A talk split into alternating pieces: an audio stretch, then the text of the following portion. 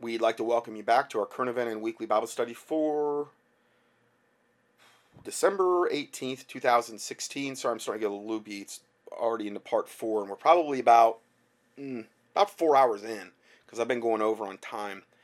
So we're not even near through this yet. So again, this is going to be a huge study. I hope I can get through it tonight. This next one is deadly famine possibly coming in the next year. Here's a whole other wrinkle regarding a famine and food, and I really see them pulling the trigger on this one at some point. Hi, this is Dave Hodges of the Common Sense Show, where we are freeing America one enslaved mind at a time. And boy, has this been a day of revelation, but this particular revelation is extremely upsetting. I have said for years and in multiple publications that we are looking at food being used as a weapon against the people of the United States in order to gain compliance by the establishment, and I'm talking the criminal elite. On the line with me from revolutionradio.org is my good friend Paul Martin, who has some insight into that particular aspect. Paul, what do you know? Hey, Dave. Well, I stay in constant contact over the years with Ed Petrosky in Kansas. He's a very large landowner. Lifetime farmer. He did spend the time in the nuclear industries. The guy's pretty smart. He has two nuclear engineering degrees, and he keeps me updated on, you know, they're fudging the numbers on the crop numbers and how much we really have, and about droughts around. I mean, he keeps me dialed in pretty tight with what's going on agriculturally around the world. Well, he called me this morning, and he had a visit with a lifelong friend. The guy's an auctioneer. And they were having coffee, and he lives in southeastern Kansas, and this auctioneer said, Ed, we're in bad shape. He said, we're auctioning off after farm after farm after farm after farm. Ed had told me a few days ago that there are only two large John Deere dealers even left in Kansas. A lot of them have been shut down.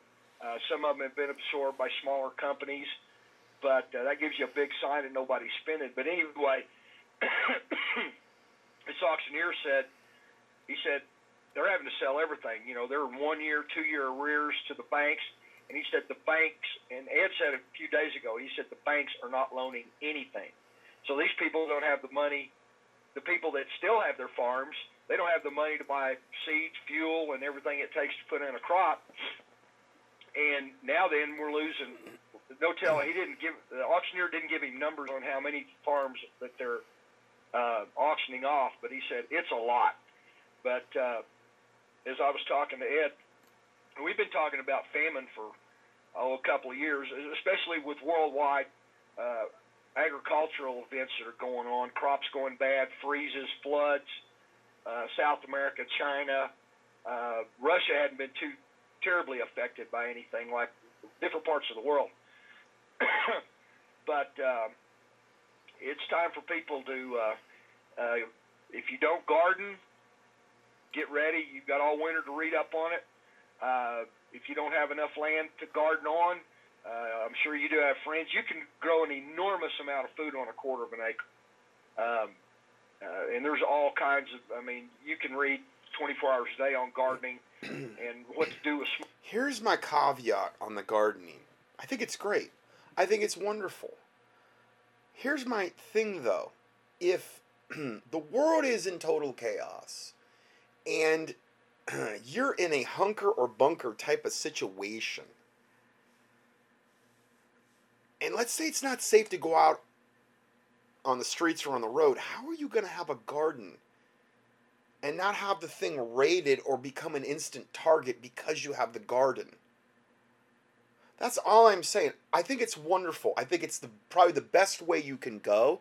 You have total control over it. But I'm just saying that I'm relying on the garden. That's not a very secure thing to want to be able to rely on, because you literally have to wait for, however long, to plant, to do the weeding, to bring the crops up, and then to harvest them. There's a lot that could go wrong in that time period. Whereas if you had storable food as, like, let's say your primary backup, and you're in a scenario where you cannot garden. I mean, it's not safe outside or whatever. I just think that that's much more practical. Now, have gardening as an option, as something that, okay, it's not that bad. I don't really necessarily need to dig into my food reserves. Or let's say you need the food reserves in order to get you to the point where you can bring the plants to harvest, where you can actually, let's say, get them out of the ground, can them, or do whatever you're going to do. The food reserves you're going to have are going to get you to that point where you're not starving in the meantime. Obviously, it's not practical to wait until, if you'd had no food reserves or limited, to wait for a garden to yield its crop increase. Okay, so that's all I'm saying about the garden scenario. Just something to think about regarding that. All plots and stuff like that. But this is not good, Dave. This is not good at all. No, it's not. In fact, we had Ed Petrosky on, and to add to his credibility, and it's been enough water under the bridge, I'm having trouble remembering, but wasn't he associated with some official position he held with regard to some farm bureau that he has insight into food supplies and so forth? That was a long time ago. He was part of the old farmers lawsuit back in the 80s against the government with a couple other friends of mine that was trying to get the government to put out the accurate numbers, and so we can get parity for our crops. So they've been hammering farmers for 30 years. Okay. But he's been connected with a lot of stuff within the agriculture industry, not only in Kansas but nationally. But he knows his stuff. He really does. But this is one you got to pay attention to, because this is your your family's lives are going to depend on this. And we've got, it's been a year. We've got 1951 cattle numbers. Well, we had Ed and Paul. So again, according to these agricultural numbers, the posturing, the farms being sold off. Remember, the New World Order doesn't want a lot of autonomous, self-employed farmers out there. They made them, Monsanto sold them on the thing of Terminator seeds, where you got to go back to Monsanto to get their GMO Franken seeds every year, GMO crops, Roundup Ready, the food itself is horrible on so much of this, unless they're growing organic. And then you're totally dependent on Monsanto, which is like the worst case scenario. It's no wonder these farms are going under. And I'm sure they're putting them in positions where, they're getting less and less and for their crops, unless they're subsidized from the government. So now you're relying on the government. It's a bad case scenario. So again, all the more reason to have food provisions, long-term food storage options where you're at, because you may not, we may not have a very long window of opportunity where we can get that. And guaranteed, they're going to use famine as one of the ways to control the masses. I mean, you look at Soylent Green. That was the very way that they were, and ultimately, eating humans. Soylent Green was part probably soy, part human. That was the whole kicker at the end of the show. That's a show I don't ever want to watch again. Man, what a depressing show that was. Ugh. My word, I don't ever want to watch that show again. But again, if they had their way, that's what they'd do. And they're terraforming the planet with the chemtrails. They're hyper-alkalizing the soil, putting all kind, mega amounts of aluminum and barium in the soil, which are not conducive to plant growth. Also, when they're chemtrailing, which is what they've been doing out in California for years, they're making sure that as any kind of moisture patterns move in, they're chemtrailing ahead of it, which is making those moisture patterns basically go away, and it's not raining. So, they're in this constant state of drought, and so they're taking the water away, they're taking your ability to grow food away, they're doing all these things. Now, there are ways around it. There are all kind of cool ways to grow foods, like literally even on your porch. and or your patio, stuff like that.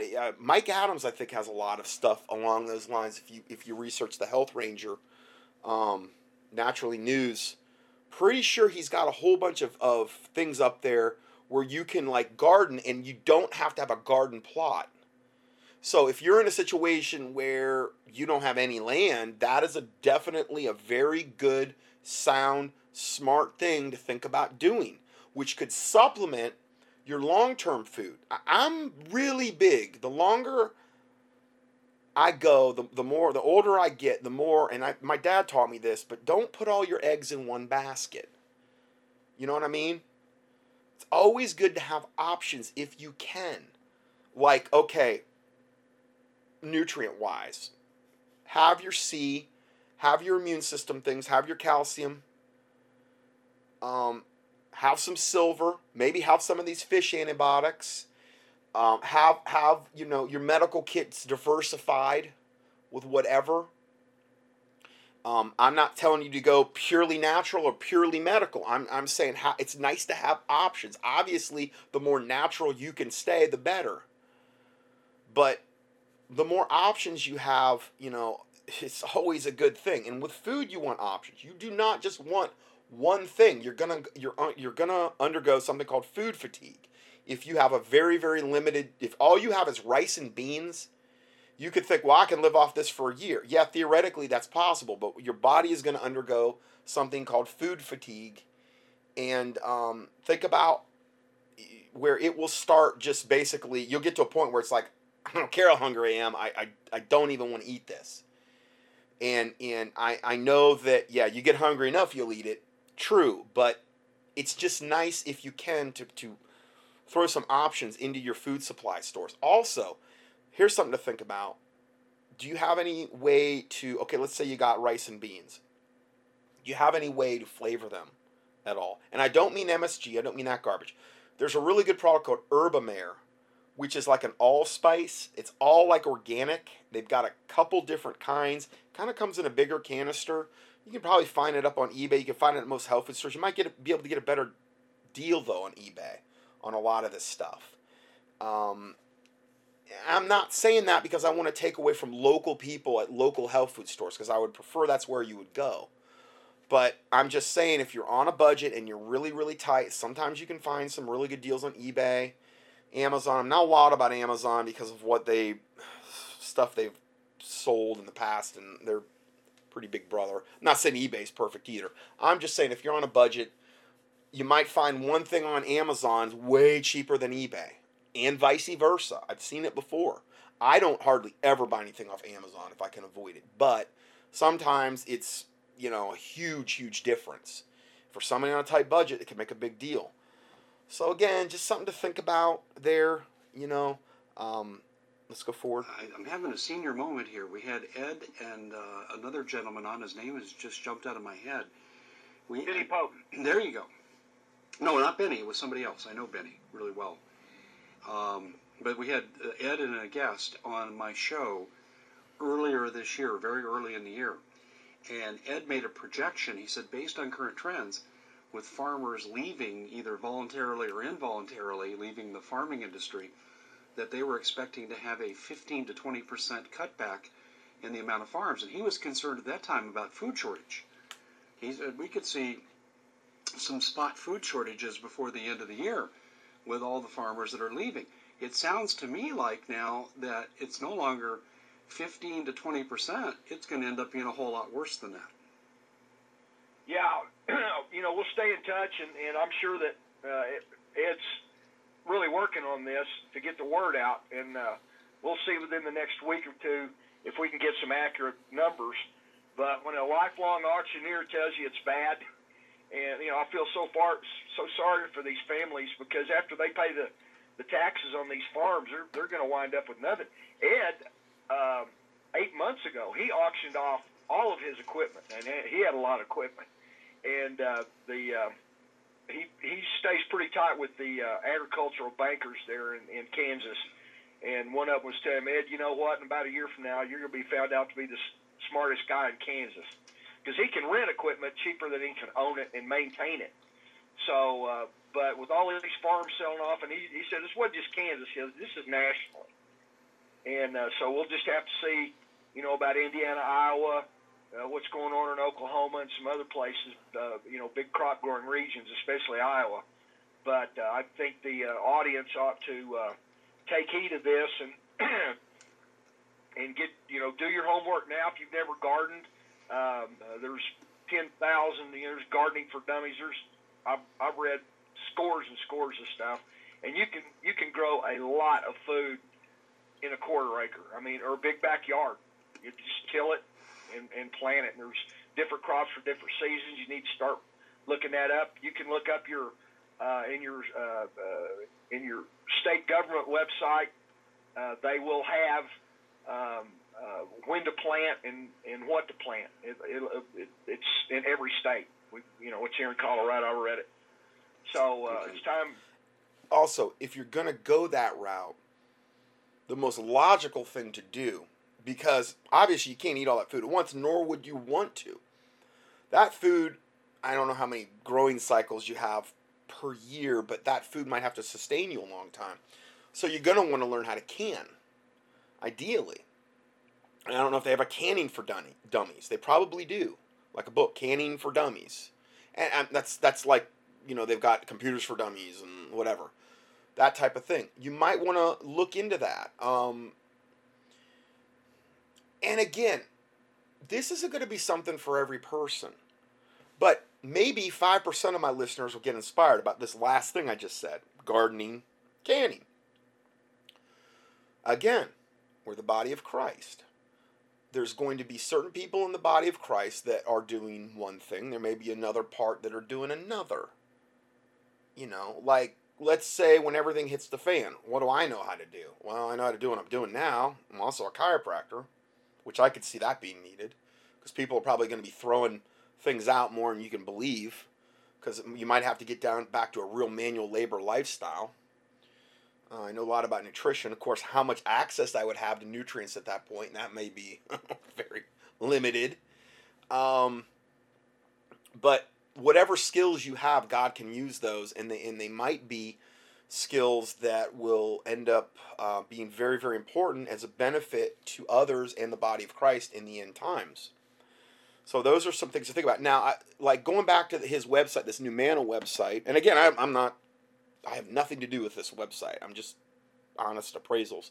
They've got a NuManna organic family pack. Now, again, if you had the money and you could do this, this is one of the ideal ways to go. If you could go with that. They've got a no gluten family pack. So some people are, man, I got one patient, long-time patient. They live in Alabama. In fact, they went to my old church with me when I went to Independent Fundamental King James Only Unincorporated Baptist Church back in Fort Myers area, Florida, and they've been my patients forever, and or not forever, but for a long time. And their daughter, I mean, she has one little trace of gluten, and she is projectile vomiting and breaking out in hives and life or death, like people who have peanut allergies almost. So for some people, it may not be an option just to go with any kind of food. They might have to have.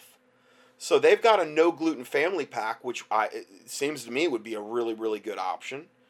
They got the organic family. They got that grab-and-go bucket, which is a good bucket. But the problem is in a grab-and-go situation, it's a little misleading because you can't you grab-and-go and, you know, wait. You know, bring 6 cups of water to a boil and then saute for 20 to 25 minutes. That's not an ideal, like, get you out the door, get a quick meal in you type of scenario. You got to remember, freeze-dried foods are the most dehydrated form of food you can put in your body. They're more than even dehydrated. They're a whole other level than dehydrated, the freeze-dried. So they take even more time for that boiling hot water to actually rehydrate the food than even dehydrated would. So just understand. And again, this is the whole thing about not having all your eggs in one basket, having the you know, the proper stuff in your bug out bags, having the proper stuff in your house, and knowing your preps, knowing what preps you have. And the time you put into it, I don't believe is wasted time, because these are things you can, let's say we have another 5 years, and let's say expiration dates are coming up on some of your whatever, you can eat that food. You can, and most of the time, what you're going to be eating is sometimes better quality than what you might have been eating, you know, just normally. Maybe, and maybe it's a lot better value as well. And so those are things just to think about there. Anyway, I just wanted to say a little bit more about that, because I like that website, the NuManna. It's a good one. I think for the money, it's a good happy medium. Because the legacy one that I said, it was all freeze-dried, and man, their stuff's expensive up there. Woo! The NuManna is a little bit more doable, if you ask me. And I'm trying to find a good happy medium where you're not buying garbage food that's loaded with MSG, that's loaded with GMOs, which is almost universal, which is loaded with all kind of chemical things to make it taste better, but that are probably going to constipate you, make you feel terrible, make you feel lethargic. It's not what you want to be putting in your body. You know what I mean? Because if you feel like garbage after you eat something, what good has it really done you? Let me see one more thing about these. These are soy-free, big one. You don't want soy. Soy is not fit for human consumption. It's highly estrogenic. It's cancer-causing. It's not meant to put in our body. Soy is horrible, okay? GMO-free, no added MSG, no aspartame, no high-fructose corn syrup. Huge. High-fructose corn syrup's GMO, because guess what? Where do they derive it? Corn. The main staple GMO crop is corn. So that by itself, just knowing that, I'm thinking, okay, this is good. This is good stuff. So, anyway, this has turned into like a mini prepper study. It's just kind of the way, you know, sometimes the Lord leads me in different ways, and I feel like I've just been very, very convicted. Let's go into some of this stuff. Let's talk a little bit about nuts and bolts. I like doing this. I mean, I don't know how my listeners feel about it. It might bore them out of their mind, but I feel like I'm giving you some practical information, rubber meets the road, nuts and bolts stuff that, you know, it could make a huge impact in your future. Just some of these little things that I'm saying here. All right, well, let's go back to this. It's time to gear up and get ready. Well, I would say this is a footnote to this interview, Paul. When the leaders can rule over a nation that has a food shortage, or in particular, as you're using the word famine, they can bend the people to their will. Stalin did it with Holodomor, Mao did it, Hitler did it, and it sounds to me now like the globalists who've hijacked our government are going to try to do it, and this is how they get you into the FEMA camps. Cross the line, you'll have plenty to eat, and a lot of people won't be leaving those camps.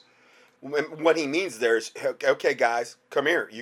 They're going to be waiting for you to come to them in that case scenario. They're not even going to have to go door to door. They're just going to starve you out. So I'm telling you, like what he said, Stalin, Mao, these types of people, this is how they did things. And our government we got in there is every bit as wicked. You know what I mean? There's nothing I wouldn't put past them. And so I do believe at some point they are going to use this tactic. It's a no-brainer thing. They're going to do it. And if you're not prepared in this regard at all, you know, you get hungry enough. I'm not saying God can't sustain you. I'm not saying God can't get you through it. But if you've been forewarned and you had the ability ahead of time and you did nothing, then you can't really expect God to do a whole lot of intervening for you because you failed to act when you could have acted. Now, I'm not judging anybody. I'm not coming down on any of my listeners. I'm not doing that at all. I'm saying this as much to myself as I would anyone else. If you're in that position where you could, maybe you're not. And you know, hey, God can feed you like with the ravens in the wilderness. You know, that is a scenario, but it's not obviously typically the way God has done things other than very isolated incidences in the Bible, okay? So where are we at here? I think it's just a few more seconds. This is dire, and this is something Mike Adams talked about in a recent really, really good article he wrote. He said, be prepared by January 20th to be without food, water, and power.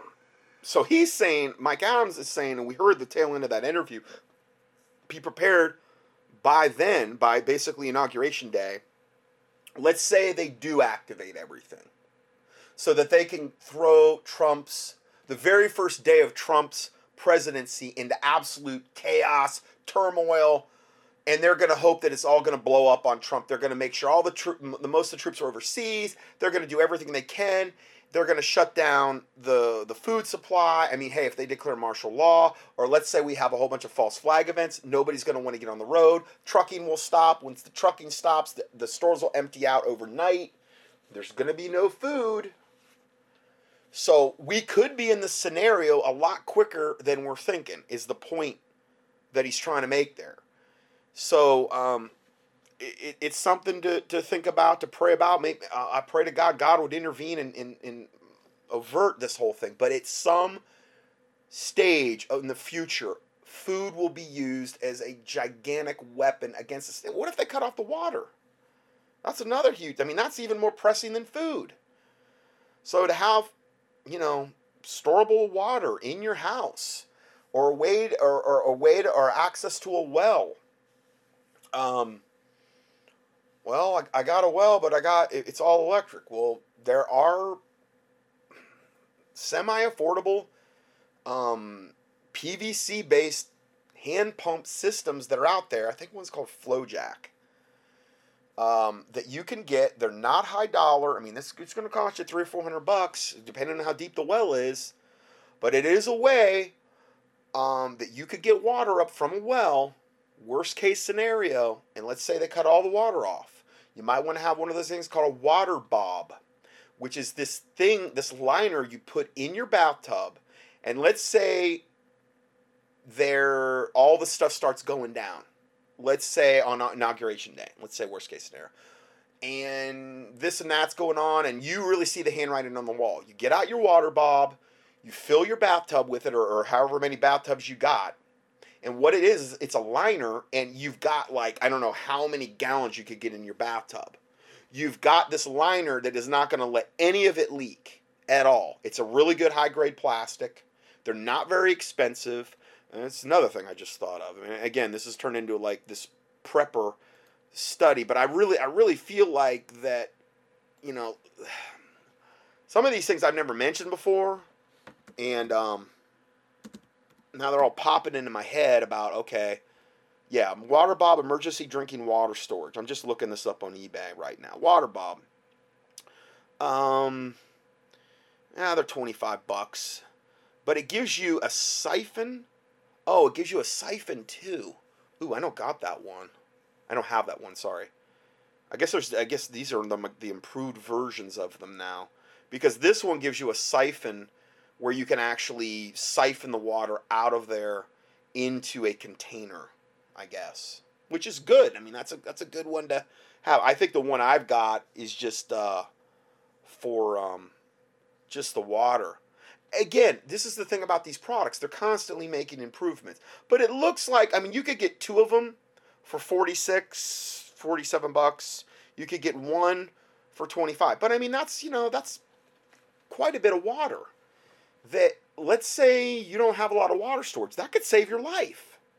Always remember, too, if that happened, the top storage of your toilet, and I don't mean the bottom, I mean the top where it's not toilet water.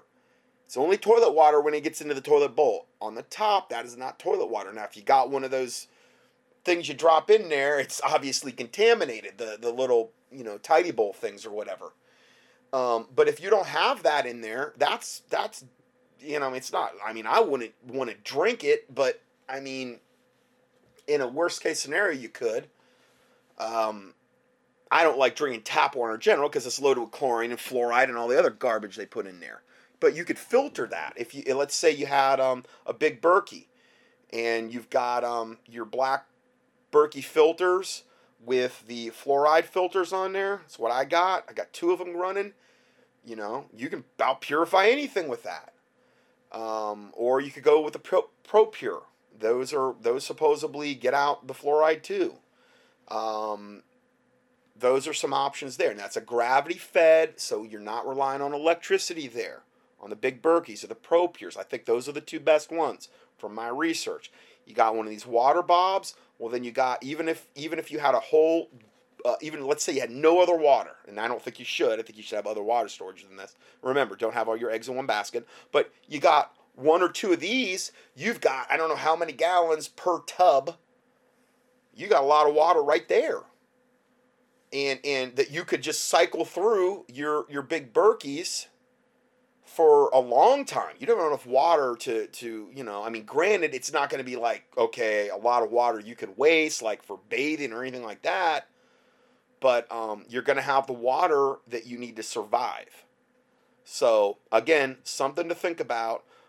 They're saying, you know, it's big enough for up to a 100-gallon tub. So you got 100 gallons. Of course, that's a big tub, but you could really get some that could save your life. That could save your family's life. Okay, and that's as far as water storage goes. I know you're thinking, well, it's $25 for a liner. Well, still, I mean, it's if you tried to bring that much water in, like let's say you try to bring 100 gallons in. I go to the springs. I know what that's like. I bring them back in 5-gallon things, and this spring is at the bottom of a church. It goes down these steps. They're stone. It's dangerous. It's very dangerous. And I have 2 5-gallon things per hand. I don't know how much weight that is. I don't see anybody else doing it, but I like doing stuff like that anyway. And I bring them up the stairs. And I mean, it's a load. I mean, it is a pretty big. You keep going down there. You do that about 4 or 5 times. You've gotten a really good workout. So what I'm saying is that. For me to bring back 100 gallons, man, it is a huge effort to do that in my truck, okay? Whereas your bathtub's already in your house. All you got to do is fill it up. You got to worry about lugging it around. I'm just using that as a dramatization to kind of show you the thing there. All right, let's go further. Let's see here. Okay, let's go to the next one. Hi, this is Dave Hodges from the Common Sense Show, and we are the show that is freeing America one enslaved mind at a time. We're sponsored by NuManna Foods, and I'll tell you, between now and the inauguration, if you're not fully prepared, you need to do so right now. We can help you with the food end of things. Go to numana.com/Hodges, and in the brief interim, in this holiday period, you can take 5% off your order by using the coupon code Hodges, NOV5. Please, if you don't, so I think it's Hodges NOV, like November, NOV5. You can get 5% off, hey, you know. Again, I'm not affiliated with them in any way, shape. I'm not getting any benefit. I'm just telling you, I've looked at that line, and I think it's one of the best happy medium long-term food storages out there. But just bear in mind, these are not what I saw, at least, on their homepage. With the packs they've got, they're free. They're, I think, freeze-dried. And they are not conducive to, if you need something that you need to have traveling and you need it quick and you can't boil water, okay, these are not the ones. Those food bars are the ones you want for your bug out bags, okay, or those food big blocks. Those are the ones that you want for the bug out bag. But other than that, this is good, very, very, very good. It's your storable food from us. Please get it somewhere. But I really believe NuManna is the best.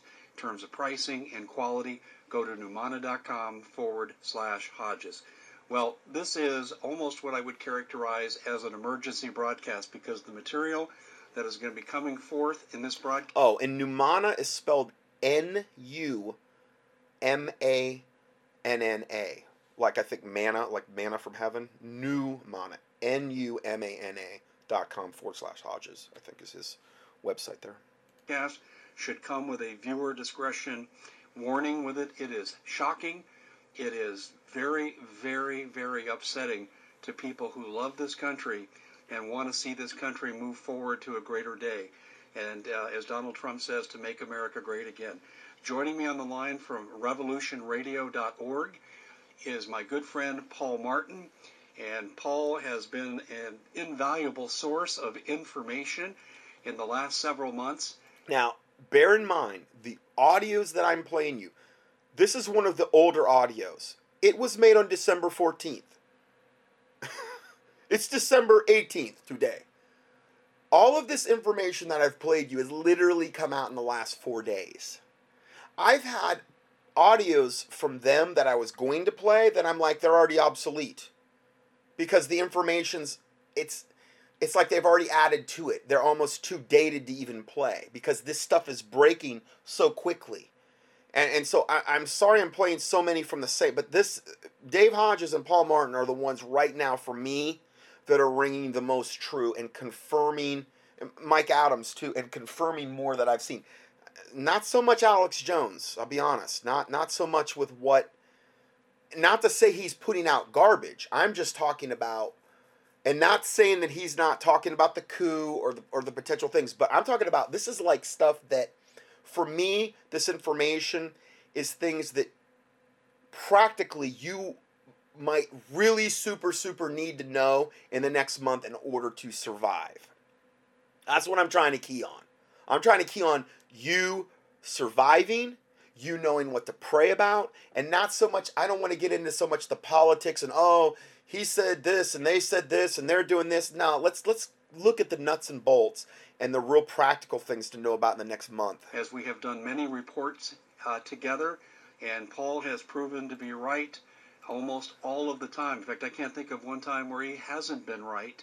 Maybe some of the events have not transpired yet, but he is here with more revelations, and this stuff, I'm warning you, is upsetting. So if you got young children in the room, get them out of the room before you listen. Paul, welcome to the show. Hey, thanks for letting me on, Dave. It's always great to hear from you. So let's not mix words. We never do. Let's get right down to business. What is going on, and why should the American people care? Well, with everything that's going on right now, I'll call my ethos source is predicting they are getting ready for programming with computer-generated models, and you know the drill on that. The audience knows the drill on with the computer power we have today, that they're getting ready for the next civil war. Mm-hmm. They're talking about the first 2 weeks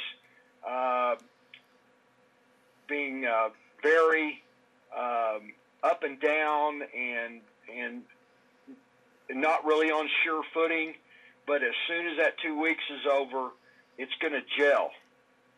And then it's going to get bloody.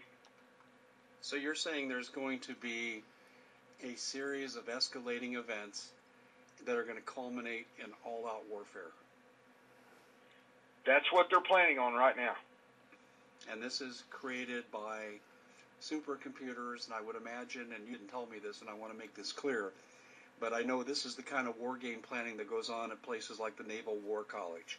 So they have already run the scenarios, and your source, which is a very high-level source that you refer to as the East Coast source, is telling you that there's going to be a slow start to civil conflict, in other words, civil unrest, that's going to escalate within a couple of weeks to outright civil war that's going to be very bloody. Exactly. And you know what that means? That means everything shuts down. There won't be anything moving. There won't be any gas. There won't be any pharmaceuticals. There won't be anything. I mean, anything can happen at this point. I mean, when you've got,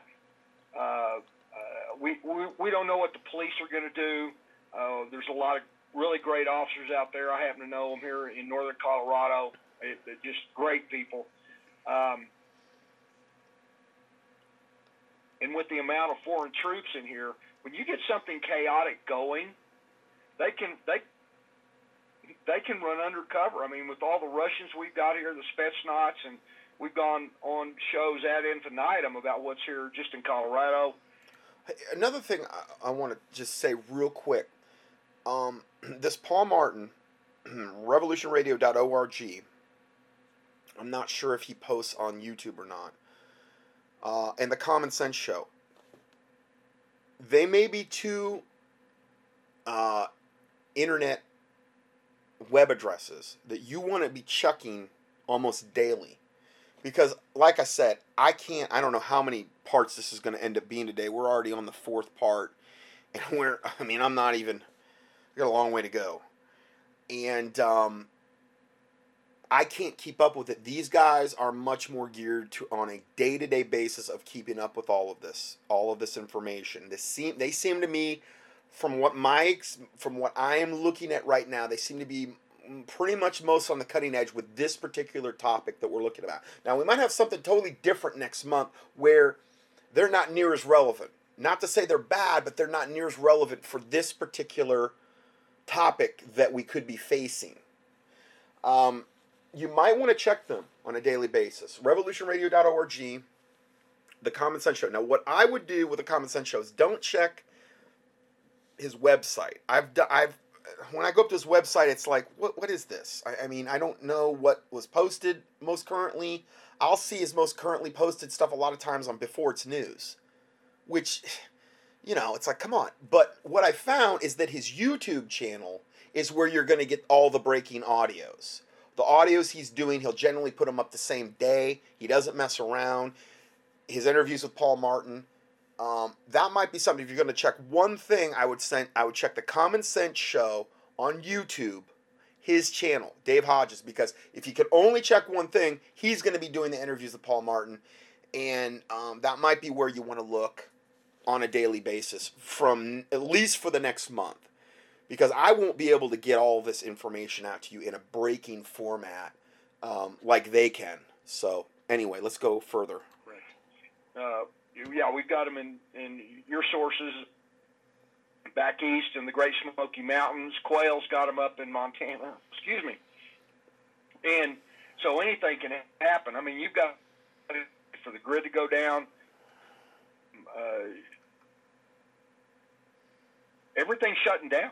I mean, this could get bad quick. I mean, if you look at the history of the quote-unquote the New World Order, the global elite.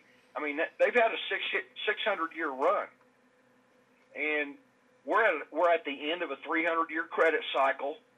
There's tons of stories. You can just click on the economics button on revolutionradio.org and read for days or weeks. But I mean, there's a lot of we're hitting a vector point right now. They're not going to let I don't know if they're going to let Trump take the oath or not. We've got this Russian hack and everything on. I mean, they're pulling out all the stops. But the bottom line is that the listeners need to get ready. See, that's a whole other thing. Obama's putting our troops over there, okay, which gets our good troops over there against Russia, which is provocation for a war with Russia. And so he's doing all of that, and then Obama can turn around. Let's say if they steal the Electoral College and they want to use excuses, they could say, well, Russia hacked the election, when those devils are the ones that rigged the election. But it just wasn't quite enough rigging to put it off because of the overwhelming voter turnout for Trump, regardless of all the ways they tried to rig it. And I've mentioned all those earlier. Wasn't enough. So Obama could turn around and say, well, Russia hacked the election. They did this, they did that. We need to go to war. We already got our troops prepositioned over there, bringing us into World War III. Declare martial law.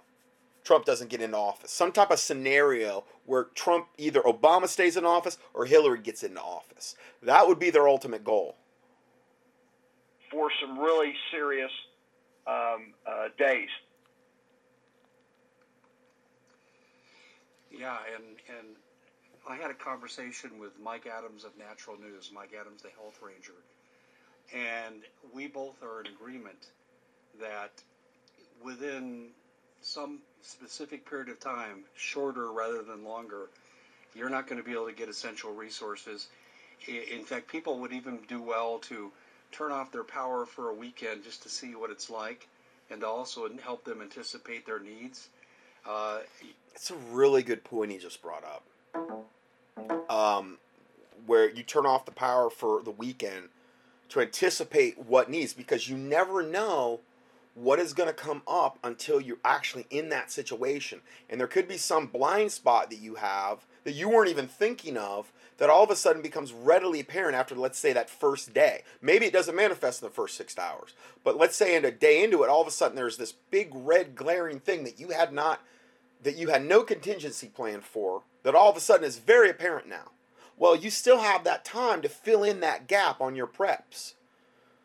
So again, one other little nugget there. I don't think you can get ready totally for the time that we're in and what we're facing, but you can certainly increase your odds of survival by preparing now. Food, water, gold, guns, ammo, the Bible, neighborhood alliances, partnering with people on your flanks, because usually your homes are too wide open and you can't defend, so you're going to need to have help. And Paul, those are the essentials people can take care of now. Do you agree with this statement? We're going to go to bed one evening, and we wake up in the morning, the world is going to have totally changed. I've been saying that for 5 years. I mean, after Lehman collapsed, John Moore called me, and he said, well, Marine, we got one mission left. I said, what's that, John? He said, save as many lives as we can, because we knew where this was going. All fiat currencies die. And we're in the midst of that right now. I mean, that's... the word fiat means basically fake. We have a fiat currency. There is no gold, there is no silver, there is no nothing backing our dollar. The only thing backing our dollar is air. There's nothing backing it.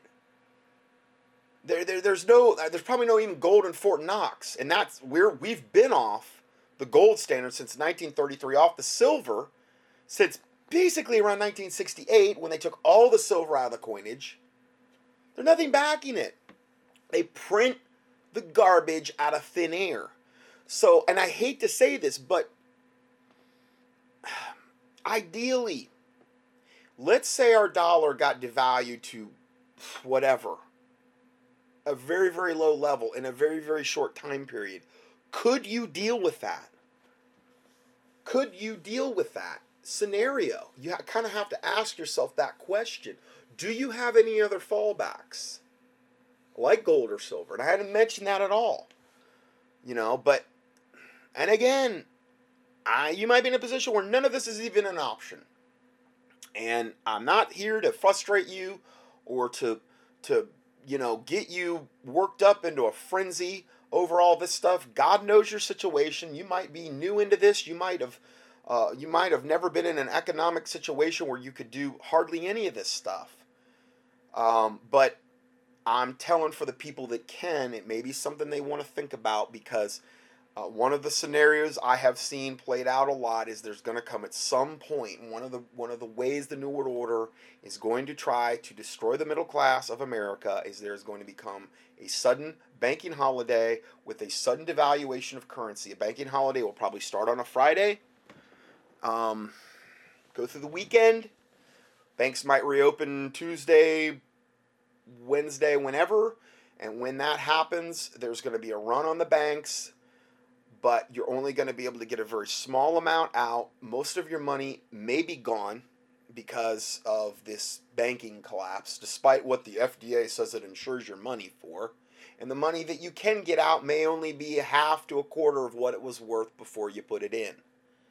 Anything you have on paper, there's a good chance you might not be able to get any of it, because that's more complicated than getting your money out of the bank. You have to go in and do whatever rigmarole you got to do to convert it into money. There's always a penalty, and then it's probably going to be much devalued. They're printing the money out of thin air. Something's got to give at some point. There's nothing back in this stuff.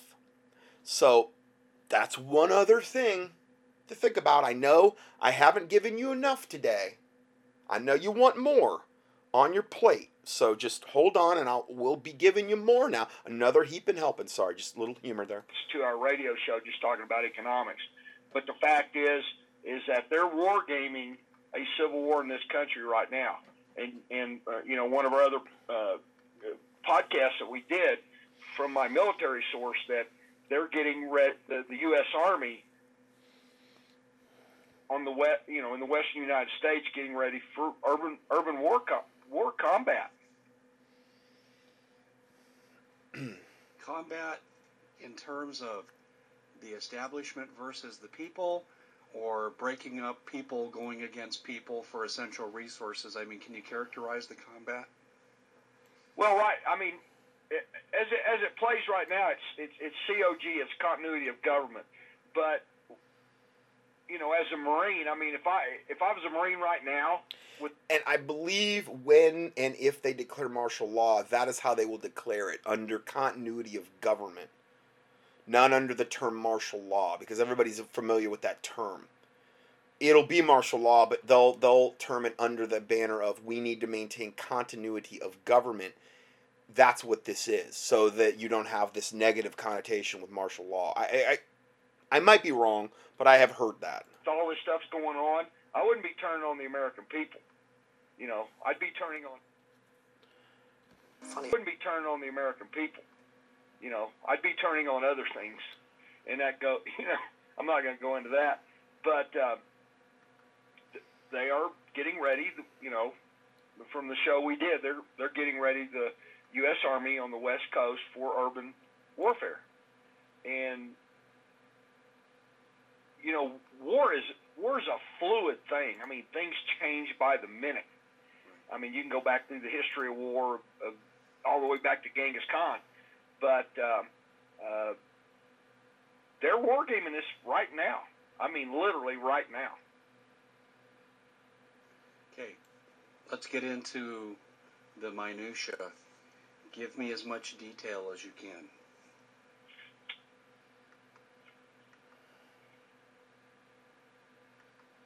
Well, I pretty much gave you everything I got, Dave. Okay, so I mean, they are currently wargaming a civil war in this country. First 2 weeks, very tumultuous, unsettling. You know, there's 10,000 words you can use. Now, I'm not sure what he means by first 2 weeks. That's very vague. I don't know. First 2 weeks of Trump's. After Trump's inauguration, first 2 weeks of January, first 2 weeks from the recording of this audio that we're hearing. I have no clue. Maybe he clarifies this later, but again, I'm assuming he means first 2 weeks after Trump's inaugurated, which, with the scenarios that I've presented today, I'll be honest, I mean, at least Trump would be in the White House, and Obama would be out, and the Clintons would be out. And at least the new regime would be going in, okay? That would be preferable than to what we could be facing in the next month, with the pure evil that's already installed, and the pure evil that does not want to relinquish their tentacles from the controls, okay? So, again, maybe he'll clarify. I don't know. But at the end of 2 weeks, this thing will gel and people kind of get a grip what's going on. And from then on, it's Katie bar the door. Was there a feeling from your source that there's going to be an instigating event, a trigger event, if you will?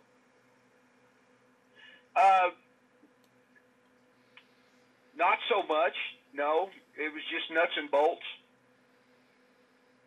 of what's, you know, of what's being planned right now. Interesting. But now, remember, bear in mind, he's talking about this one subject. We've heard a lot of different scenarios today. We've presented a lot of different scenarios. There's a lot of ways this could go in a bad way, is what I mean. We've so again, that's why I'm presenting so many angles to this, because there's so many ways this could go sideways between now, the inauguration, and then after.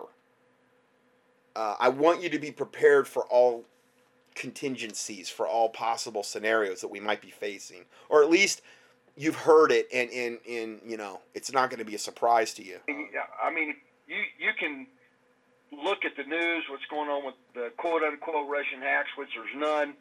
I mean, the New World Order is the global leader pulling out all the stops, and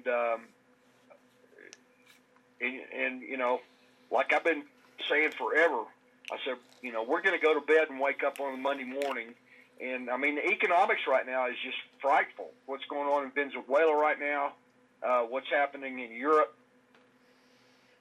You know, it was a year ago in Bulgaria. They went to bed on Sunday night and woke up Monday morning. Okay, now, again, but that's a little bit contradictory to what he just said, because Dave asked him, was there any event that's going to precipitate this? And he says, no, it's going to be slow, gradual, nuts and bolts. But then he's saying you could wake up Monday morning and everything's different. So, again, it might be one way, it might be another. I would kind of have more of a tendency to think that it's going to be one shock and awe event going to the next until the New World Order gets their desired effect. You know what I mean? To get compliance from the people where there's enough people saying, begging for the government to come in and intervene, which is where they would really like to take this thing, where they could come in and swoop in, posing as the good guys, and say, okay, we've got this. Obama and his wicked regime have this under control, and we'll protect you, type of deal. And their currency was cut in half. That, you know, that could, that, anything, I mean, we're in no man's land. I mean, the world, if you look historically, you know, we had World War I, World War II, but, I mean, economically, the whole Western Empire is finished. It's done. The dollar's done. We watched Brexit. We may have Italy's getting ready to leave, probably going to leave, because they're kind of the hinge pin for Europe. And I think Italy's done economically. Greece is done. We've seen all the bail-ins. Another way they could attack Trump, obviously, is economically, and they could go in there, and as soon as he gets in the presidency, they could just start removing some of their protective measures they've done on the dollar, where it's the world's reserve currency. They've already taken steps of that. China has, like I've said, that there's a very, very good chance that the yuan would end up taking over as the world reserve currency, which, and then also taking the dollar off the U.S. world's reserve currency, the petrodollar, meaning that people that are going, or countries that are going over and buying oil and gas from the Middle East, they're having to do their transactions in the dollar. If that was removed, if that status was removed, that's one of the only things propping up the dollar right now. That by itself would crash the dollar. What if they just decide to do that one thing when Trump gets into office and the currency is worth nothing? How's he going to bring the jobs back when the dollar isn't worth anything? They could do that one thing to him, which would devalue the dollar, and then all those jobs, they're not coming back. They're not coming back because the dollars are not going to be worth anything. The USA would be in shambles. It'd be like the Weimar Republic, where, you know, you could, $1,000 can buy you a loaf of bread. Venezuela's already seeing that. So, I don't like to present that scenario of how we're so close and we're teetering on such a thing where something could be implemented, but when you print money out of thin air for decade after decade, and it's a fiat currency, it's not even real, it's like monopoly money. When you remove the very thing that's propping that dollar up, which is the world reserve currency status, which is the petrodollar, you take that away, dollars devalued to whatever, 1/2 would be best case scenario. Who knows what it would go to? How is Trump going to do anything with the economy? It would be a really, really good way for them to destroy the middle class lock, stock, and barrel, and to ultimately do what they have planned on doing, which is creating an ultra elite and an ultra poor class. Because the middle class people that had their savings in dollars, and let's say anything they had in paper, let's say anything they had in savings, all of these things would be devalued to, you know, unbelievably low levels. People that were millionaires one day might be, you know, very, very different situation the next. And the elite has created this two ultra, and again, that's one of the main things they've wanted to do, is to destroy the middle class and the upper middle class and the upper class even of America. And I mean the upper class, the ones that are actually creating jobs in America, the ones that have like the mid to bigger size businesses. I'm not talking the mega millionaires that are in like the Illuminati club where they go around and sacrificing babies. Those people will be protected. Verily, they have their reward. What shall it profit a man if he gain the whole world and lose his own soul, though? You know, yes, they will be protected. And they'll have forewarning, and I'm sure that they'll whatever. But I pray to God that doesn't happen. But I'm telling you that if you've listened to my broadcasts over the years, to me, that would seem like a very, very, very easy way to attack Trump without them having to really get their hands dirty. Because they could blame it on China, as Trump would say. Well, China came in, they were declared world reserve currency, and they're now we're off the petrodollar. All of a sudden the dollar plummets to nothing, and what does Trump even have to work with at that point? You know? How can he fix that? I don't care how good of a quote businessman that he is. I don't know how he gets around that one. I hope I'm wrong. I'm just saying. As they go to negative interest rates, that'll come here. And whatever you got in the bank, they're going to charge you for keeping your money. So there's 1,000 things, Dave, that can happen. They can shut the EBT cards down if there's a calamity of like the welfare system shut the EBT cards down. There's I don't know how many more millions of people are on basically welfare now. Food stamps, EBT cards, since Obama took office, but it's millions upon millions upon millions. All kind of people out of the labor force, despite their trumped-up statistics, which is garbage. So, yeah, you do that? Oh, man. Yeah, that's a real bad scenario. I don't think any of us really realized, myself included, what a razor-thin edge we are all on. From an economic standpoint and from a societal collapse standpoint, how many, just one, it's like a house of cards. One card could literally, taking one card out, especially near the foundation, could create a domino type effect where the whole house of cards comes down and we're left in like a third world type of situation. They want to create that. They want to destroy the middle to middle upper to upper class, at least the upper class that's not in the Illuminati, the job creators. They want to do away with that. They want to create that Hunger Games-like scenario. With Hunger Games is the blueprint. It's where they want to bring us. Anything. ISIS setting suitcase nukes off. Yep. Anything. There's 1,000 things in play right now, Dave. Yeah, here, let me get my notes. And again, I do believe that if you are in more of a rural area, it is advantageous in that regard. You don't want to be in a city in this scenario. You know, they shut those EBT cards down, and the hungry hordes start going from house to house, and the gangs. You know, I'm not saying God can't protect you, but I'm just saying you could understand. I think you could see how quickly you could be in a real bad situation. I'm going to read to you some of the things that Mike Adams gave to me. And it's interesting. I'm sorry about the volume on this one. I keep going up and down with it because when Dave talks, it's a lot lower. When Paul talks, it's a lot higher. Most of their audios aren't like that, but this one is like that. So kind of bear with it if you could, please. How detailed this is here. Bear with me here because I wasn't actually planning on crossing this bridge with you, but you've crossed it on your own. And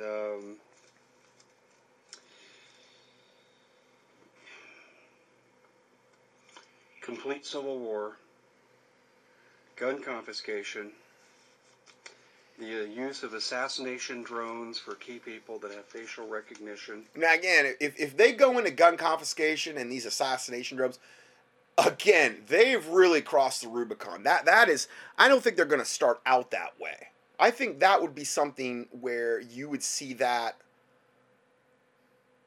well into the conflict. I don't think they're going to start that way. That would be really over the top. Really bold move. Okay? But, again, it could be an eventuality. Technology is already in effect.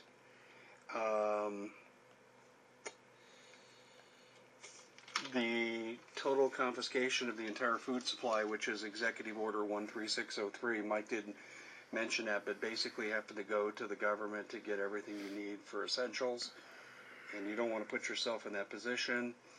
And people are buying fish antibiotics like crazy, and interestingly enough, the FDA is taking fish antibiotics off the shelf as of December 31st. So if you're going to get them, you better get them. And you can still get them. You can still get them. I haven't seen any place sold out of them. Maybe they've ramped up production in anticipation of this. At least as up till yesterday you could. But like he said, there. And again, it may not even be something that you use, but you might be something like gold worth bartering with in the very near future. You know, I'm not telling you what to do. I'm saying that some of those antibiotics are cheap enough where you're not going to break the bank. They're at a pretty reasonable price, much more reasonable than if you went out and got a prescription for them. So anyway. And here I'm just, like I said, I'm going through these notes that I took.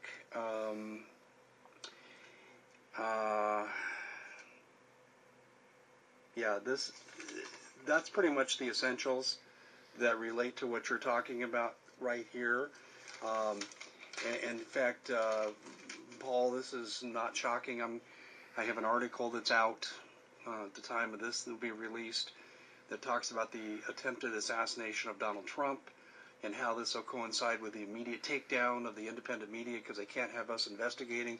Could you imagine if they did that? They assassinated Trump and then basically made all... like went after all the independent media. I mean, if they did that scenario, this, you know, like I don't know how many broadcasts I would even have. They're going for broke if they do that. They're I mean, and they might do it. God, unless God intervenes, if they're desperate enough and they go for broke, knowing they control the mainstream media, if they went for a simultaneous assassination of Donald Trump and a simultaneous takedown of independent media. They know all the websites are. They could just basically, whatever, lock them down and then go after the people that are manning them. Let's say assassinations for people like them and me and whoever. You know, I don't know. I don't know. But I'm trying to present all the possible case scenarios today. Again, not knowing if I'll ever be able to do another broadcast. I'll keep going as long as I can keep going. But I'm telling you, I have never seen such a perilous time that we're in is now, ever. Calling BS on what they're doing and their explanation for what they did. And they're also going to impose martial law, or what you're referring to as continuity of government, within the same time frame. And the entire time frame for this, the entire time frame, is less than 72 hours. For another, can you imagine? 72 hours. They did all that he just listed there. I don't know how they could pull all that off in 72 hours. But can you imagine if they were able to do that or do something similar in a very short time frame? The chaos, the shock and awe. I mean, oh, man, I can't even imagine. And the little 501c3 lukewarm church over there quivering in the corner collectively. For the most part. Not all, but I think for the most part we could say that'd be their response. The start of the event to the culmination of the subjugation of the United States, you're talking a 72-hour... Well, what am I saying? The FEMA clergy response team would be activated in that same 72-hour period, and we're going to talk a lot more about that later. Period. Did you get anything from your source with regard to the rapidity, how fast this is going to happen? Did you get anything that matches what I'm saying? Oh, I've been getting that for 2 years. I mean, yeah, you're right. Where you are, where you'll stay. Oh, absolutely. I mean, I've been getting this forever. I mean, we've got And he said, where you are is where you'll stay. So when all this stuff starts to go down, wherever you're at, that's where you're going to stay. You're not going to have the opportunity to go to bug out location and get out of there. I mean, unless it's like within, let's say, walking distance. But if, you know, let's say you got all your supplies under your house, and how are you going to get all of them to another location if you can't even drive there? I mean, it's possible, I'm sure, but I mean, you know, obviously that could become impractical depending on how much you have, depending on how far away the location is. So, a retired brigadier general, contractor, John Moore's got a high-ranking officer out of JSOC, Joint Special Operations Command. I can go on and on, but everybody's saying this is going to be quick and it's going to be ugly. I've been getting that for two years. Well, that's what we're getting now. It was interesting. If you could have just heard the unfolding of the conversation I had with Mike Adams. I come at this with my sources. He came at it with his sources. Mike and I have not talked off the air at all since our last interview. And here we're hand in glove, and it matches entirely what you are saying right here. And the events that you and I reported on with regard to... So you've got Mike Adams, Health Ranger, Dave Hodges, Paul Martin. All of them have their own separate talk shows, sources that are independent of one another. You've got John Moore saying it. You've got Steve Quayle. You've got Hawk. You've got Hagman and Hagman. You've got all these different sources pretty much all coming to the same conclusion. I mean, even Alex Jones coming to the same conclusion. Are they all wrong? Knowing that the mainstream media is just the absolute, just, it's gotten so bad where this fake news thing, they're just such unmitigated liars. Everything they're putting out is just pure propaganda and lies at this point. So who do we believe? I mean, you know, you got all these cross-confirming sources on the alternative media side. That's who I would tend to believe. Covert military operations probably involving foreign operatives and the Chechens in Denver. This all coincides with this event. By the way, what I have found out, Paul, and I haven't had a chance to talk to you in the interim, but 2 days ago, I had two conversations with law enforcement people I know in Colorado. And one of these people I grew up with. So we're not talking that these sources just fell off the turnip truck.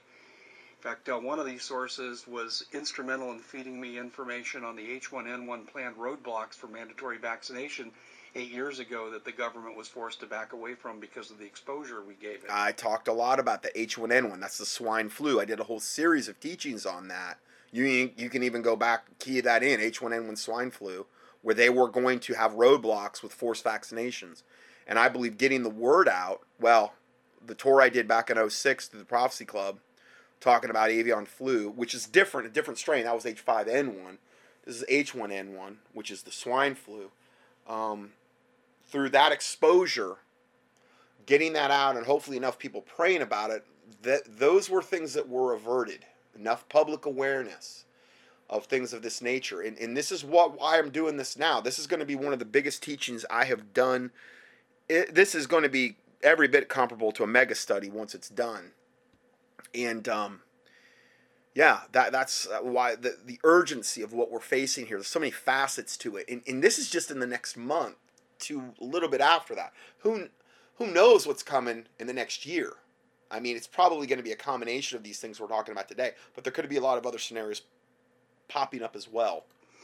So here's what these two sources told me, and it's what I thought was going on when we had that last interview, that the Chechens are located primarily in the west end of Denver proper, largely between I-25 and the Platte River, extending out to Sheridan Boulevard, which is a distance of about 3 miles, and they are about 2 miles north of I-70, which cuts east-west through the city and as far down as 6th Avenue corridor, headed up into the mountains. So that's a distance of about, I believe, 6 or 7 miles. So that's their area of concentration. And what lies there are the let's put it this way: I'm not expressing this properly because I'm not enough of an expert in this kind of equipment to speak articulately on it. But what they have and what they're gathering, what they're stealing, are supplies you would need to create your own power source in the aftermath of a grid down scenario. Paul, this has been confirmed for me by two law enforcement people in West Denver. I believe he said those are Chechen troops, foreign troops, United Nations troops, I'm sure, like, you know, the Russians and the Chinese and all of these other different nationalities that we've talked about. There's from all these different countries. None of the countries are Christian, put it that way. They're all pagan type countries that have a hatred for Americans. And so I believe that each one of these demographics of troops, a lot of them are in Colorado as well, maybe have their own subspecialties, and maybe they're concentrated on doing different things when we have that grid down scenario or whenever things go hot, and they're called to go active. I believe it. I mean, you know, you and I have talked about this ad infinitum. There's a lot of, I mean, when you've got the most heavily armed population in the history of the world, there's a couple of really easy fixes. Now that's us. We're the most heavily armed population, thanks to Obama especially. Americans now are more armed to the teeth, and I do believe probably prepared, which has been a good thing. That is one positive thing that the Obama administration has produced. If we were under a Republican, let's say Bush, and a lot of the people go to sleep in the patriot community, they shouldn't be going to sleep, but a lot of them probably would, particularly in the 501c3 church. I mean, I'm sorry, but I've been there. And, you know, he was referred to in, like, the Baptist churches I was in as Brother Bush. Like, he's a brother in Christ. Please. I mean, you know, and so, but what Obama has done is record-breaking gun sales, basically, you know, for years. And that would correspond in ammo, and I really believe that would also be corresponding increase in preppers doing a lot of what we've been talking about today. So from that standpoint, that would be a good scenario, and because there's a lot more people now that are prepared than if we had had somebody like Trump in the White House for the last 8 years. You know, so anyway. A bioweapon, you and I talked about that. I got a source on it. You got a source on it. Okay, so he's talking about things that would even the playing field and throw a monkey wrench into any scenario we're looking at. First thing's a bioweapon. And just pull the plug on the grid. You know, I said on a previous program, IT guy that I met I was asked to come to a party to meet this guy, and IT tech with the U.S. Army, and he just told me blatantly, he said, all of the software in the grid is Chinese. They can shut the grid down anytime they want to. Yes, that's right. Isn't that comforting? Doesn't that make you feel all warm and fuzzy? I mean, doesn't that warm the cockles of your heart? Sorry, I'm giving some little examples there. Yeah, it's all the software in the grid is Chinese. That's great. I mean, that's best case scenario there. Wonderful. You know, you've said that a number of times, and I have no reason to doubt that. Paul, I haven't looked into that part of it, but I do take you at your word on this, that can happen. But also, we don't even need to go to that depth of conspiracy. In 2013, in 2014, in the Grid X drills, the Russians and Chinese were permitted to participate, and that was a grid down drill. One scenario was a cyber... Meaning a simulation, a drill where our electrical grid is down. No electricity, okay? What that means, which ultimately means no water as well, okay? Unless you're, I don't know, unless you're like where they've got gravity water, like in water towers, if you're in an area like that where the water tower, but even then they got to have electricity to get the water up to the top of the tower, you know. So it's not only no electricity, it's most likely no water as well, no water to your house. Attack taking down the grid or part of the grid, excuse me, the other one was an EMP attack upon the grid, and we let the Russians and Chinese participate and observe. I mean, we just handed them the keys to our grid and showed them how to do it. And I went ballistic. I don't know if you were following my writing that far back. You know, I was. Okay, almost 4 years ago, Paul. You remember how I went ballistic on this? Absolutely, yep.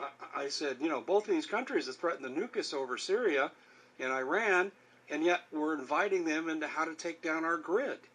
And I just said, what kind of insanity is this? Well, it's the insanity of a traitor named Barack Hussein Obama, and now we've come full circle, I should say, to what you are saying here. See, this is the problem with Trump. They've done so many things to sabotage our country.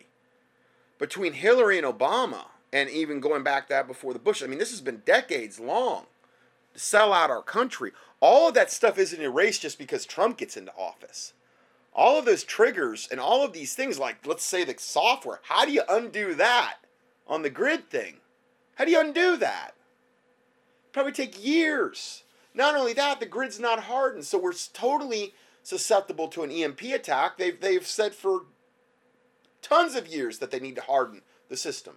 And if they would have started this 10, 15, 20 years ago, it wouldn't have been that big of a deal. But because we've waited, it's almost untenable. It's almost impossible right now. So we're susceptible to that. All of these back doors where China can get and do these things, and it's a horrible situation. That computer simulations are underway in one of the alphabet soup agencies, and I suspect it's more than one. They're probably have multi-agency involvement in this, is what I would guess. And the simulations are saying widespread civil unrest culminating in open civil warfare. Paul, really, do you think, I'm going to bring you back to a question I asked you earlier, but I'm going to try to ask it more precisely. Do you think this is going to be military, paramilitary forces versus the people, with gun confiscation as the ultimate goal? Well, they can't do gun confiscation. I started doing radio in '93, and back in the militia movement, and I was interviewing all the militia commanders and everything back in those days. And one of the callers came in one day and was worried about.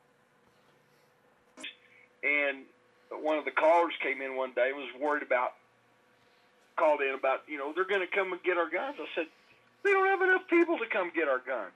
I said, let's look at this scenario. And this is before the internet. And I was saying, so they get city A. B through Z will be ready. There's no way they can do that. The only way they can get guns or put guns out of commission is shut off the grid or a really good kick-ass bioweapon, period. They cannot go door to door. They don't have enough people. As a United States Marine, they don't have enough people. They don't have enough body bags. From where I'm sitting right now to North Denver, there's enough 338 Lapuas to take over a Central American country. Okay, that's, I believe, a real high-caliber, long-range rifle. You put a scope on that, the right scope, and you can kill people from very precisely from a very long distance if you know what you're doing, is what he's talking about here.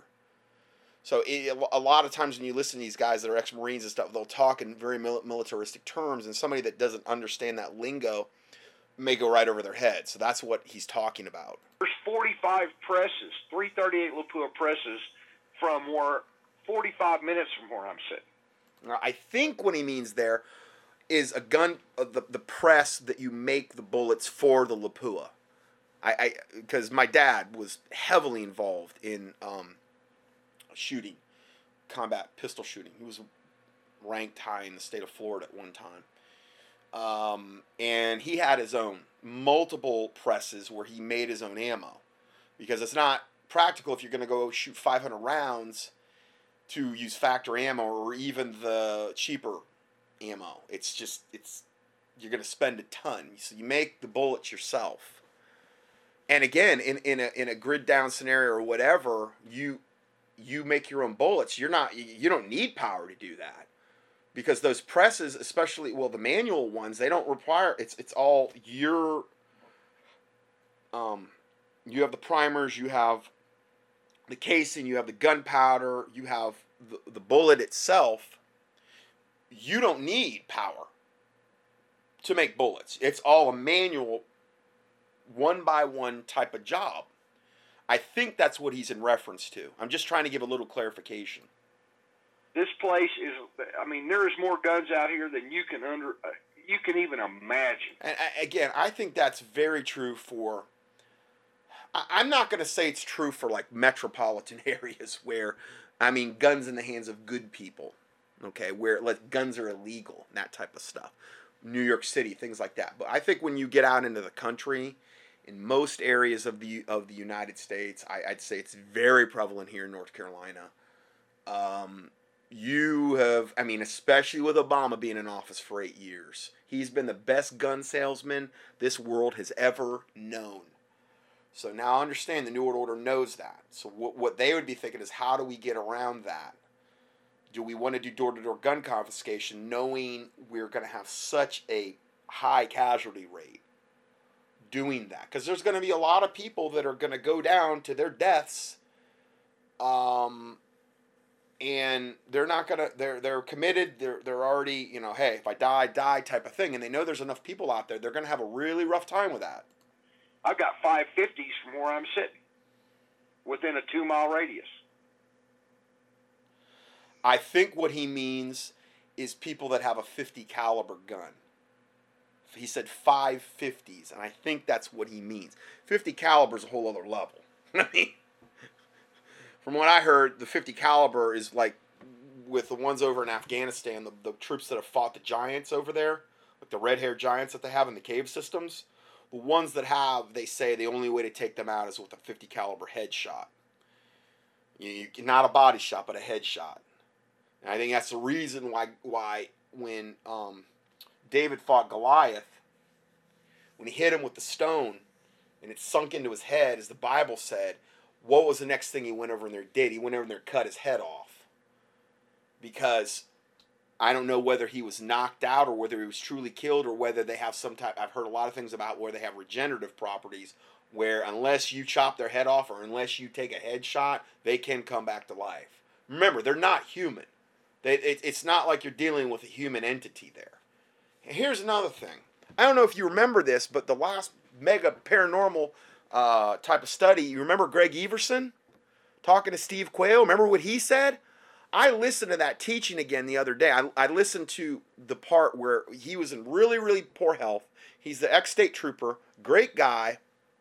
Lord knows I tried to help him with his medical stuff, but his MD said, oh, no, you can't take these natural whole food products that I sent him for free. Oh man, I wanted to just come unglued. Anyway, I tried. But with Greg, and I love the guy, I do, he said in the interview that, and this is like the most radical thing I've ever played on radio. Okay, so if you haven't heard it, you might want to go back, just key in Greg or Eversen in the keyword search box, the most recent teaching I did, mega study. Remember what he said?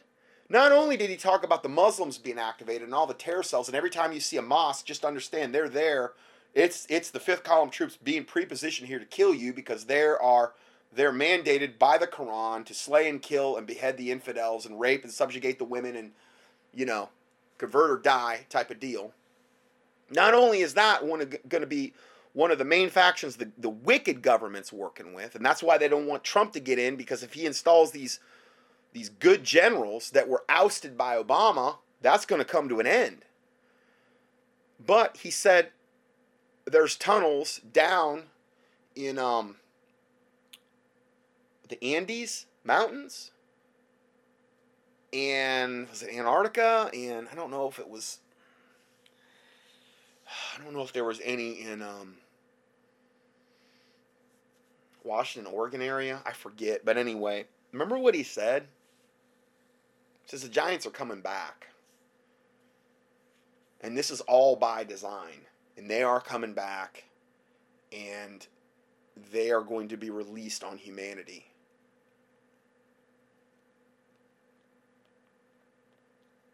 I never heard him say anything like that, ever. I would maybe expect that from Steve Quayle, but not Greg Evensen. You might want to go back and listen to that interview. I almost listened to it by accident the other day again. It was on, and I thought it was a different interview. Then I realized, no, this is the same one. Problem is, he's in such poor health, I don't know if he's ever going to be able to do another one, because he was in really bad health in that one. I mean, I don't know. He says there's tunnels like, I don't even know, like a 1/2 mile wide and hundreds of feet high. And these giants are coming. And what did Jesus Christ said? As it was in the days of Noah. What was the main thing going on in Noah's day? There were giants in the land. The men of old, the men of renown. As it was in the days of Noah, so shall it be in the days of the coming of the Son of Man. So all that would really do is confirm Scripture. Oh no, it was the godly line of Seth mating with the wicked daughters of Cain. Okay, so you got a good guy mating with a whorish woman, I guess. And that produces a race of giants? How does that work? That ruled over the earth and the world got so corrupt because of that, God had to destroy it with a flood? Huh, that doesn't really make any sense whatsoever.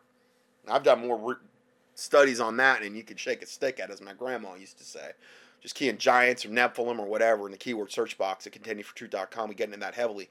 So that's a whole other wrinkle, because Greg Evensen said that when all this stuff is green-lighted with the Muslims, the giants are going to be simultaneously called up and released, with all other kinds of cryptozoological creatures with them. I got a listener, that my one listener, longtime listener friend James, you can't even believe the stuff that he's seen out in the woods in Virginia as of late. I talked a lot about Virginia lately and the whole pedophile gate, and I got all these emails from my listeners how there's all this Masonic architecture there and all this Freemason stuff, and all that stuff attracts devils and demons and defiles the land, and all the people that have went missing, all the little kids that have went missing in Virginia. You can't even imagine the stuff he's going through, the Bigfoot down there and werewolves and stuff of this nature. We're going to link up early spring. We're going out, and we're going out to battle them. And I'm not talking going out in battle. I'm not taking a gun. I'm taking the sword of the Spirit, which is the Word of God. That's all I'm relying on is the Lord Jesus Christ, nothing else. I believe if I were to take a weapon and to battle them, I don't think I would appropriate the protection from God. I'm not saying He couldn't protect me, but I'm saying I don't believe that's how you battle those entities. Not from my experience. And it's going to be on. Early spring, if we make it that far, if I can get up there by early spring. I am talking nothing gets me more fired up than engaging pure evil with just God, just the Lord Jesus Christ. No weapons, no nothing. You think you're gonna a weapon is going to be effective anyway against, a whole group of these things, these cryptozoological creatures, werewolves, Bigfoot, who knows what's going to show up? I don't really care. They can all show up. My God's bigger than all of it is how I'm looking at it. And they've already had a couple experiences, him and his friend out in the woods. They've already had a couple. I mean, his friend's an eyewitness to it. His wife's been an eyewitness to it. I'm telling you, it's going to get more insane than you can possibly. This stuff I'm talking about today, it's going to get way more insane than that. Can you imagine you add in all the cryptozoological creatures? People are going to realize, wow, Bigfoot was real. Vampires and werewolves and reptilians and all this stuff was giants, they're real. Don't you understand those are Satan's foot soldiers? They're going to be put, primarily their battle is against Christians. They're going to be put and released upon earth And as wickedness increases, they have more rights and more authority to do what they're going to do. Now, I am going to do a study on this if I have time. I am compiling more information. It'll probably be another mega study on this particular subject. I can't keep up with it all. You know, I'm getting all kind of my listeners emailing me. I got 2 different listeners I've never heard from before telling me at their jobs that they have seen people with reptilian slits in their eyes. Just working in there. One's a guy at a deli at Walmart. He works in the deli at Walmart, and another one is a lady that cleans houses, a listener of mine, in an apartment complex. And they have had face-to-face interactions with people with full reptilian slits in their eyes. And I'm talking, these are people that they saw before that did not have slits. And then with the one guy at Walmart, he said as soon as he said something, and I'll get into that later when I do the study, as soon as he kind of said something that kind of called the guy out, he immediately went to full slits. Kind of exposed them. And that's usually what will happen. You put them in a position where they're caught off guard about something that you might say or do. That's one scenario where they will not be able to hold form and they will go to a full. I'm telling you, these things walk among us. They walk among us. They're already prepositioned ahead of time. That's what I'm talking about. That's when it's going to get real for Christians. Because this stuff I'm talking about today is just, this is a whole other level, the other stuff I'm talking about. But I believe that we're going to see how real that realm really is in the very near future. I hope to experience it to the fullest degree when I go up there. I have had experiences. You key in supernatural, and you'll see some of the stuff I've went through. I have no fear about it. I mean, I'm serious. I'm not saying that because I think I'm Mr. Big and Bad. It's not about me. It's about the Lord Jesus Christ, and it's also about what we're called to do. So if you don't feel the same way, don't feel bad. You probably don't have that particular exact calling. I just want to get it on film. That's my big thing. I'm going to be wearing a body cam the whole time if we get to that point. I want to get it on film. Yeah. And from the telepathic communications, because this is how these things communicate. Bigfoot, these types of entities will communicate with you telepathically. They're about as cocky as you could get. And they're ready and they're wanting it. They're wanting it. Oh, I can't wait. I can't wait. Oh, I don't know if there's anything I want more badly than that. And to get it on film. I know a lot of people, oh, you're nuts. You went off the deep end. Whatever. We'll see. We'll see. You know? Because I'm telling you, as it was in the days of Noah, I guarantee you, they were defiling the animals then. You look at the book of Enoch, and I don't use Enoch as a canon of scripture or whatever, but they were defiling the animals. This is where we get all of these things about these portrayals of like half bird, half human, you know, minotaurs, half bull, half human. You could go on and on and on. There's all of these different half-human, half... They were defiling the animals. They were literally reproducing with the animals, the giants, because they had to defile everything. That's their mandate. That's what they want to do. They want to defile God's creation. And they produced all these hideous creatures, altering their DNA. It's always about altering the DNA of mankind. And we're going to see it again. I really believe that. We're really going to see it again. And if you've never heard any of this stuff, you might want to go listen to my teachings I've done, my recent teachings I've done on just key and aliens. Probably come up, mega teachings on aliens. I've done several.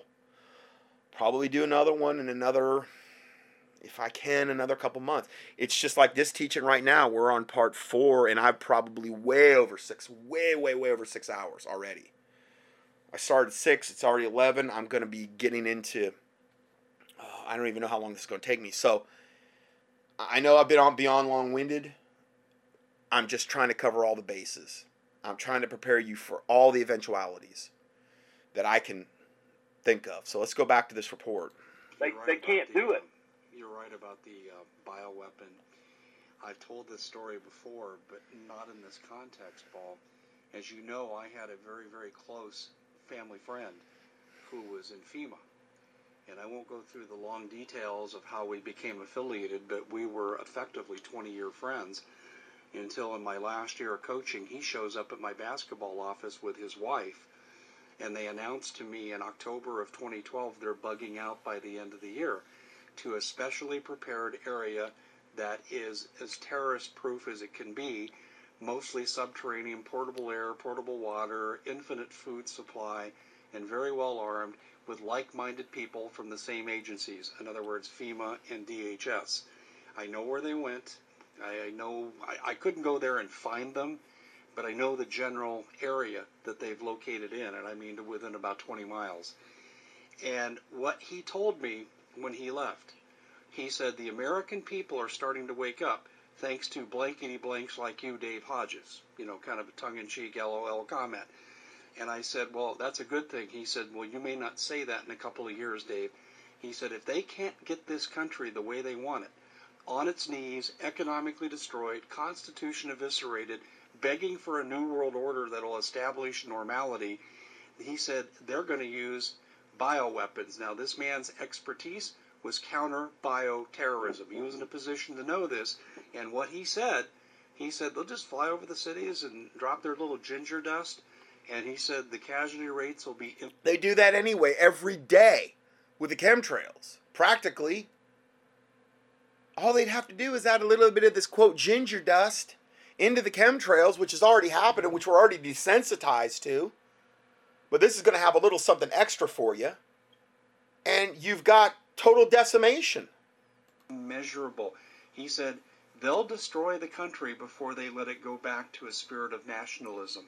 Now, that was in October of 2012, his final warning to me about what was coming.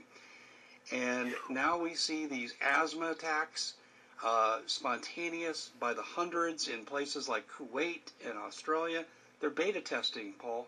They're beta testing. Oh, absolutely. They're beta testing what they're going to do to us.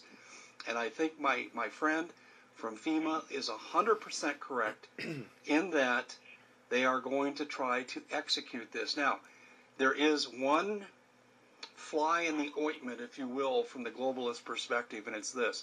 If the U.S. military ain't on board, it could get really dicey for the globalists.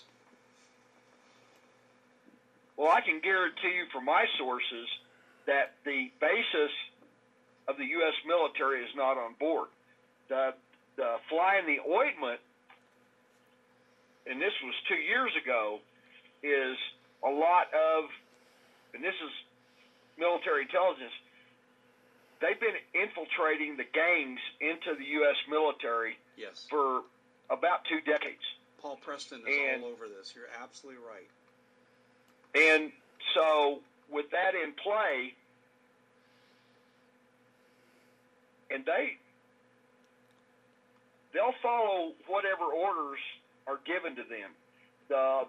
The older hands, sergeants on up,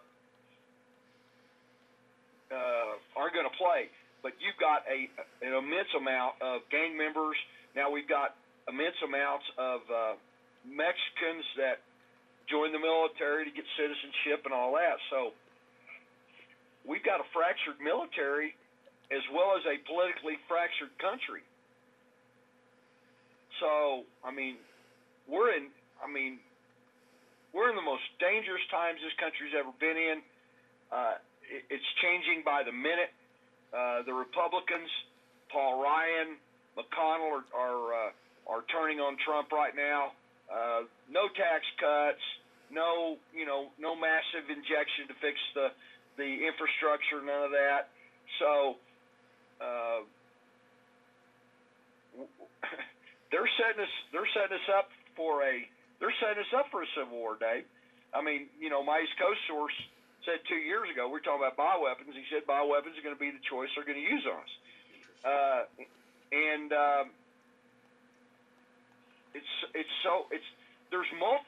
There's a lot lot of easy fixes, and they can press several buttons to get a civil war going.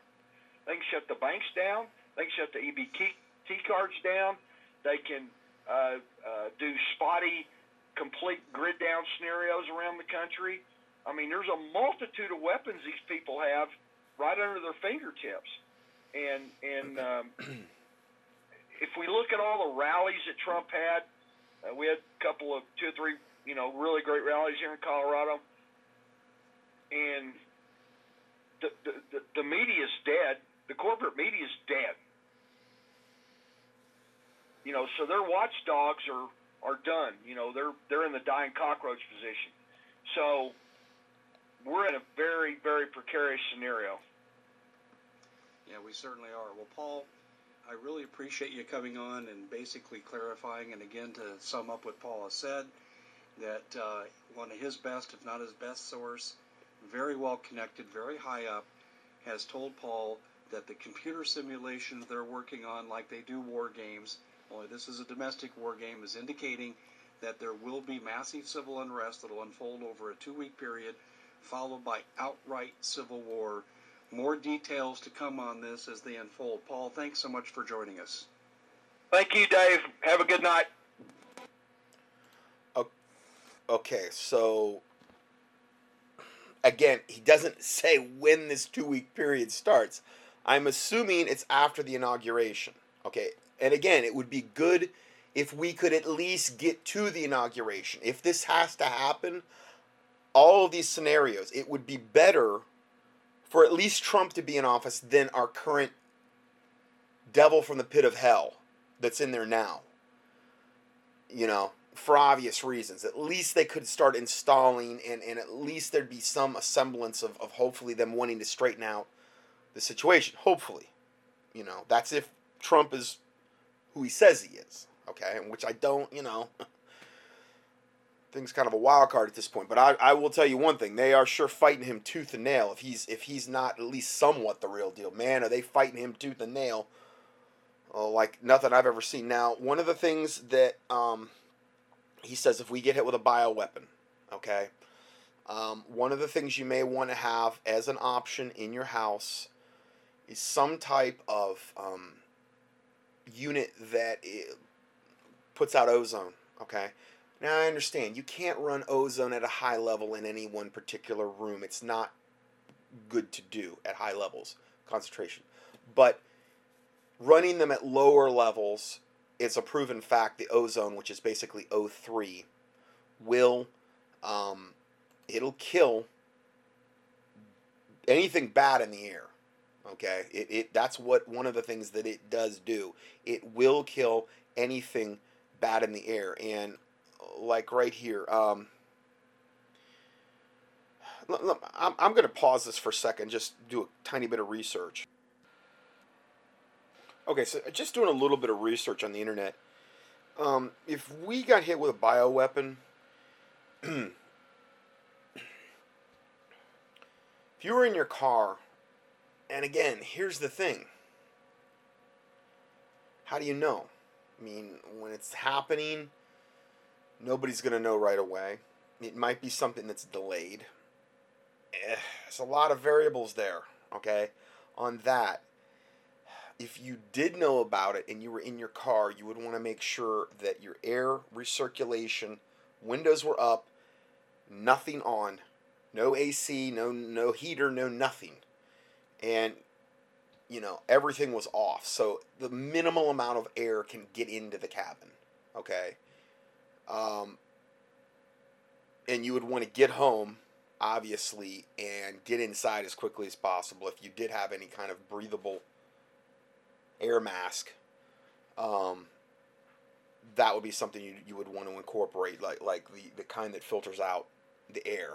Now, obviously, I've gotten into this before a lot, gas masks and things of that nature. You want something that's airtight to the face. There's a lot of different options. I can't get into all those options today. If you can, gas masks, you probably find studies where I've talked about it. Ozonators, in the past, I've recommended the Royal line. They produce ozone called Aran. I do believe they're incredibly good, but they're really super expensive, okay? And, I mean, just looking online, you can buy new ozone generators. I mean, they look pretty heavy duty. You can get them for $70, a brand new one. And what you would want to do is have one of these running in the house. If we got hit with a bioweapon, all windows closed, no heater, no AC, no nothing, okay? At least for a time, and at least until you got the green light where that stuff had dissipated and it wasn't going to be a factor.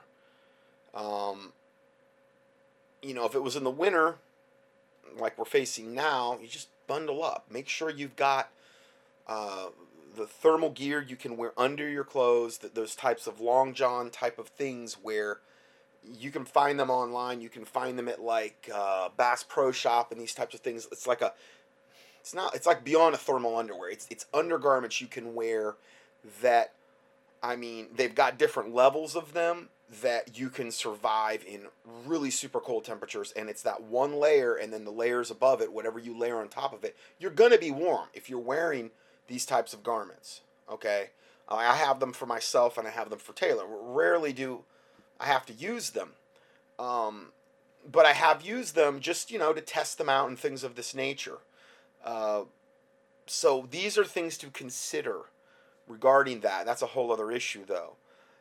But if you had an ozonator running in your house, what the ozone will do is, if there is any air even potentially getting in your house from the outside, the ozonated air is going to kill it. Now, you don't want to run it on a super high level. You don't want to run it where, you know, it's knocking you over when you come in the front door.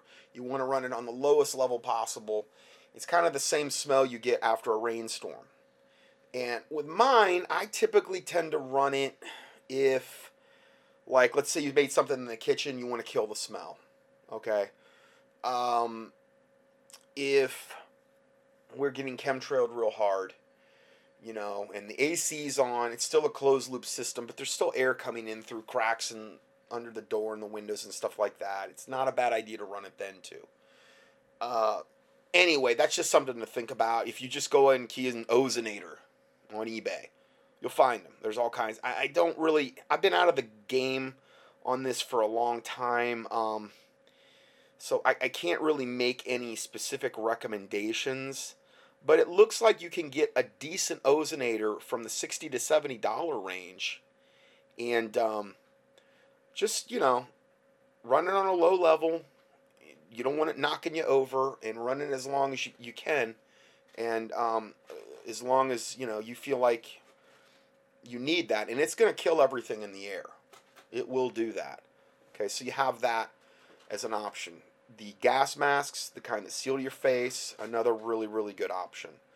A lot of different places sell those, just the places I talked about today. Camping1.com and those types of places have all of that stuff. You want to get something with, as far as the gas masks go, the ones that are biological, chemical, and...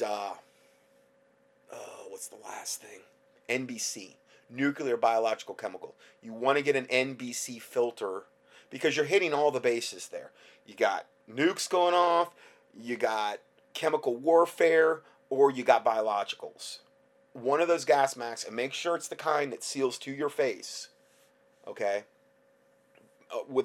Around your eyes, the whole thing, where you can see out of. If you go that route, okay, because... eyes are an entry point for these things. I mean, think about it. It's like a mucous membrane there. Things can get in through your eyes. So you ideally want something that covered your whole face. NBC filter. And that's something that, you know, would kind of go along with the whole biological thing that Paul Preston had brought up there.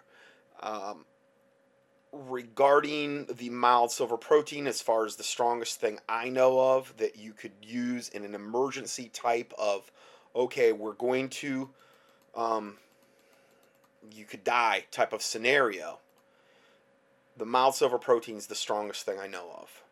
And I'm just going to post this right here. It's the start of my study. It was entitled Days Ahead, What to Expect, How to Prepare, Proactive Measures in the Event of a Pandemic, which I would consider a biological thing like they're talking about, this is that type of scenario. You're going to go for maximum. You're going to go for maximum dosage. And I'm going to go ahead and post this in the PDF. It tells you dosages for basically based on body weight. Okay. It's going to give you some general guidelines based per 30 pounds of body weight, what to do if you've been exposed. And we're talking worst case scenario, pandemic type of thing. Okay. So I'm going to go ahead right now and post that in here. In fact, I just did it. So you'll have that information. And I'm